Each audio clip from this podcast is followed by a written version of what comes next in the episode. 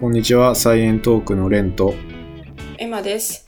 サイエントークは科学系や国際系の話題など今気になっていることについて語るラジオ番組です。えー今日は新型コロナの話をしようと思います。まあちょっと科学系って言ってるから避けては通れないかなと思って、一番ホットだしね、今。うん、今一番ホットだし、で、まあ最初に言っとくと、その一応ワクチンを、が今いろいろニュースとかで話題にはなってるけど、まあそれを打った方がいいとか、これがいいとか、そういう話はもう一切するつもりはなくて、あ、そうなんだ。うん。なあくまで、まあそれって今有効性とかもまあ今進んでる最中だから、その確定している情報ではないというか、まあ、その辺、うん、そこら辺がちょっとセンシティブな話題になるかなと思ってるから、あくまで、まあ、それを開発してる経緯とか、そのじ論文になってる事実に基づいた、まあ、面白いなと思った話をちょっと紹介しようかなと思います。で、だから、その、まあ、今の新型コロナの状況って世界的にピンチな状態だから、まあ、それを今の人間の科学力というか、まあ、どれどこまで進んでてで今回どういうワクチンとかができたよっていう話をちょっとしようかなって思います。お願いします。まあなんか事実というか、まあ、そういうバックグラウンドのまあ論論文とかを読む人ってほぼほぼいないというか、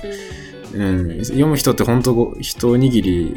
だから、まあそういうのやっちゃう、なんか、ネット上のやっぱ陰謀論とかもいっぱいあるわけで、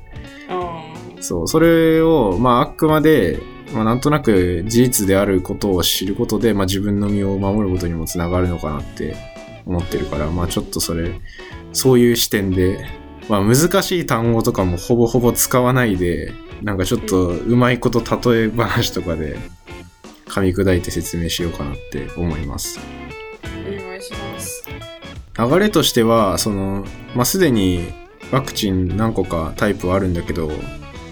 最初にできたメッセンジャー RNA のワクチンっていうのについてちょっとフォーカスして喋ってみようかなと思ってて、まあ、最初に流れとしては、そもそも免疫とかワクチンってなんでとか、メッセンジャー RNA って何とか、なんでこんな早くできるのとか、そこら辺をちょっと前半で話して、で、後半は、それがなんで今までできなかったのとか、こういう工夫があったから、まあ面白いんだ、面白いというか、できたんだよみたいな話をちょっとしてみようかなって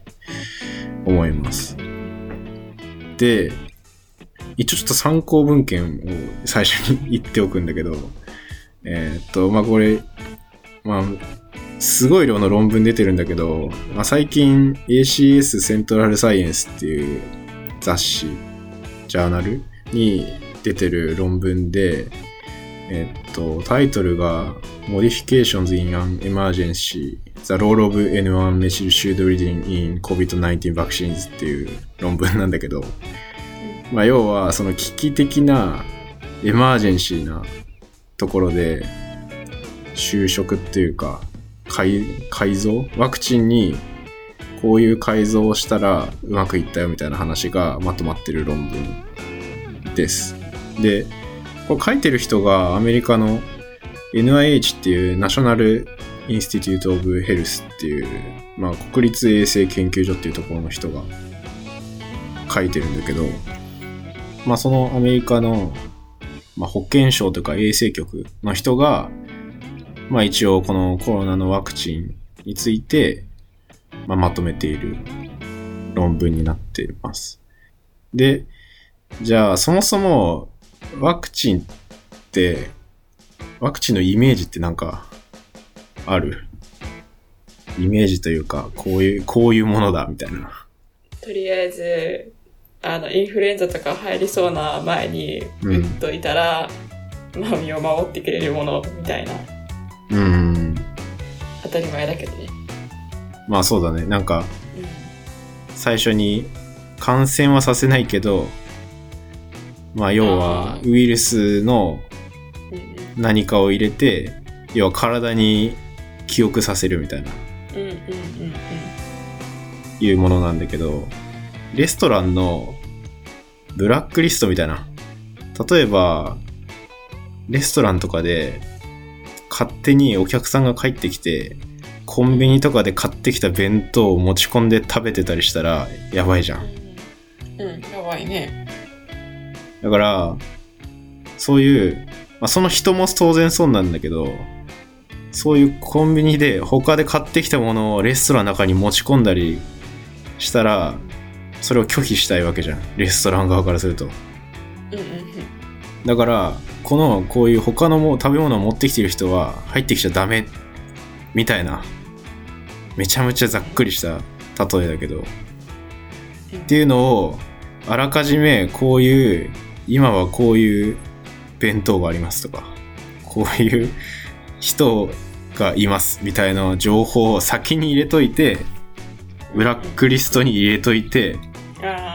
まあ、入ってきてもすぐ追い出すみたいな、まあ、そういうイメージなのがまあすごい広く見たら。うんうんうんでそれがまあ免疫っていう、まあ、ワクチンさワクチンのまずややりたいこと役割。でじゃあそれをどうやって予習させるのかっていう戦略はいろいろあって多分一番古いのはそのウイルスそのものを打つ弱くしたウイルスとかうんそれ自体はあんまり毒じゃないけどまあ記憶させるには十分ぐらいなウイルスそのものを打つとか、まあ、これはさっき言ってくれたインフルエンザのそのワクチンとかはそのそのものではなくてパーツになるタンパク質を打つっていうのが、まあ、今広く使われている方法になる。なんかインフルエンザのワクチンもそうだし、まあ、あと BCG とかの子供の時に打つやつとかは、まあ、あれは結核菌をあの弱めてる、弱毒化してるワクチンになってるんだよね。だで、っけ？そんなあんまり覚えてないなあ多分ね、日本人はほぼ、ほぼというか打ってるんじゃないかな。うんそう、だから、まあ、結核に対して、まあ、免疫がついてるっていう。うんまあ、撲滅はされてないからね、結核も。うん BCP? PCG。BCG へえで、で、今言ってきたのって、まあ、そのものとか、あと、タンパク質が基本的にメインなんだよね。うんうんうんじゃあ、そのメッセンジャー RNA とか DNA のワクチンみたいなの結構ニュースで最近やってると思うんだけど、で、なんでタンパク質じゃないのっていう話になるじゃん。うんまあ、そもそも DNA って、まあ、いわゆる遺伝子になる、その ATGC っていうの情報で、体の情報を保存しているものだけど、流れとしては、その、高校の理科の授業とかであるけど、あ生物か、高校は。あそうだね確かにまあ、DNA は核の中にあって、で、そこから直接タンパク質に行くんじゃなくて、一旦 RNA っていうものにコピーを作るわけよね。で、それは転写って呼ばれるもんだけど、まあ名前はちょっと今いいんだけど。で、その RNA がリボソームっていうものに、まあ、読まれて、タンパク質になるっていう流れ。こう二段、二段階流れがあって、まあちょっとこれいい例え話ないかなって思ったんだけど、うんまあなんかちょっと、いやさっきのレストランみたいな話でいくと、うんめっちゃ一流のシェフのレシピが DNA だとすると、それをコピーしたレシピ本が RNA みたいな。で、そのレシピ本を読んでできてくる料理が実際に使えるタンパク質です。みたいな感じ。で、だから DNA っていうのはすごい重要な情報なわけだよね。簡単に書き換わっちゃったりするとまずいっていうので、まあ基本的には、まあ、核の中にある。うんだからそれってもう一流のシェフはやっぱ忙しいから、もうなかなか外には行けないわけよ。うだけど、そのレシピをコピーした本、RNA が出版されると、まあそういろんなところに行って、で、その RNA からいろんな人が料理を作れるようになる。みたいなイメージ。わかりやすい。そう。で、基本的にタンパク質が、まあ、体の構成しているものだったり、その体の中の反応を実際に行っているものなんだけど、結構ニュースのコメントとかで見るコメントが、その DNA とかメッセンジャー RNA をワクチンとして使っているときは、その DNA とか RNA 自体を体が覚えてるんですかっていうコメントが結構あるんだけど、それはちょっと違くて、それ自体を覚えるわけじゃなくて、あくまでそこから出てくるタンパク質の情報を記憶する。っていうのが、まあこれは DNA とかメッセンジャー RNA を使ってもあくまでもタンパク質を記憶するっていうところが結構重要なところ。だから、通にタンパク質をそのまま使うのとはタイプが全然違うわけで。じゃあなんで今までその使われてなかったというか何が違うのかっていうところなんだけど、ウイルスを弱めたりする方法があるって言ったけど、それでもやっぱり体の中残っちゃったりしたりリスクがあったりするんだけど、で、で、メジャーなのはやっぱタンパク質のワクチンで、まあこれは結構、まあ信頼されてる、いろいろ使われてる方法でもあるんだけど、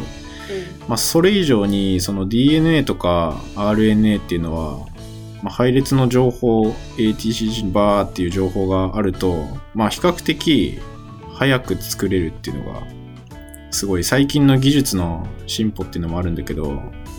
そこの作るスピードっていうのがものすごい速くて、っていうのがあって、で、タンパク質はやっぱりそこの作ったり、綺麗にしたりっていうのが時間かかったりもしてて、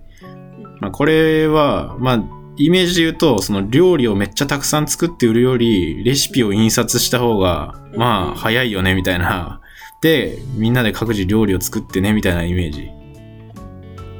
ワクチンを製造するときに、まあ、製造がしやすいっていうことか。まあ、なんか一概にしやすいってなるかは、ちょっと、まあ、いろいろ、どうやってその DNA を運ぶかとか問題あるんだけど、うん。まあ、タンパク質よりもそこの作り方っていうのが最近ものすごい開発が進んでて、で、そこのスピードが一気に速かったっていうのが、まあ、それはアメリカの事情でもあると思うんだけど、そこにすごいお金、お金が投資されてって感じ。え、じゃあさ、一番初めて出てきたそのファイザーのワクチンとか、うん。えっ、と、モデルナのワクチンって mRNA ワクチンだったけど、それはその、製造のスピードが速かっ速いのが mRNA ワクチンだったから、うん。製造と、まあ、あとは設計設計、ああ。設計も込みで、そこがすごい、要は、ウイルスが、パンデミックが起きましたってなった時に、うん、うんそのウイルスが何なのかっていうのは、その DNA とか RNA, RNA の情報を読んで、うんうん。こいつは何なのかっていう、まあ今 PCR 検査とかすごいやられてるけど、うん。基本的には新型コロナウイルスはそこの RNA をの情報を見て、これは新型コロナウイルスだっていう特定をしてるわけなんだけど、うんうんまあ要はその RNA をそのまま配列の情報としてす使って、そこの表面のパーツはここの RNA だっていうので、まあそれを、まあちょっと改変して、そのままワクチンにするっていうので、まあそこの設計がものすごい早かったっていうのが一つあるね。まあそれで、まあだからメッセンジャー RNA もそうだし、あの、アストラゼネカとかは DNA のワクチンだったけど、まあそれも DNA も同じような理由で、まあかなり早かったっていうところ。やっぱ今回のはものすごい スピードが異常に速いっていうのがあったから、で、それまでそこの RNA とか、で全く承認されたやつはなかったね。うんあの、臨床試験とかはやってたみたいなんだけど。だけど今回の緊急事態でわーっと作る方にフォーカスしたらものすごい早くできたっていうのが、まあこれはもう初めて、まあ人人間が初めてや成し遂げたことみたいな感じうんになってるかな。すごいよね。なんか、そんなに、あうんいやすごいあの、承認までこぎつけて販売して、で、かつそれが今まで、あの、例がなかった mRNA のワクチンってなんかもうんう、コ。ロナだけでも、もうドラマなのに、もう、ワクチンの。開発とかってすごいドラマだなって思う。うん、中の、やっぱこの1年ぐらいですごい人数の人も動いてたと思うし、うんまあそういう理由で、まあ今までの開発よりも、まあ断然速いスピードで。できたっていうところが、まあこれが結構導入というか前半の話かな。まあ、まあこれななんで速かったのかっていうのはまあ大体原理というかざっくり分かったと思うから、まあ前半はこんな感じはい。で、まあ、後半はそのなんで自分の遺伝子からのやつじゃなくて外から来てるやつを体の中で作るっていうのがその普通に考えたら結構難しいことでうん要は敵なわけだから、まあ、それをどうやって回避してるのかとかっていうことに関してちょっと後半は話そうかなと思います。え、あの、なんで今まではそのタンパク質ワクチンしかなかったの ?mRNA のワクチンは、あの、そんなに出回ってなかったのは単に新しい技術だったからっていうだけな？なそれはめちゃめちゃいい質問でちょっと後半の話につながってるところで わかった。いや、はいそれはね、めちゃめちゃいい質問です。じゃあ、前半はこのくらいで、あの、続きは後半をまたよろしくお願いします。よろしくお願いします。さようなら。さよなら。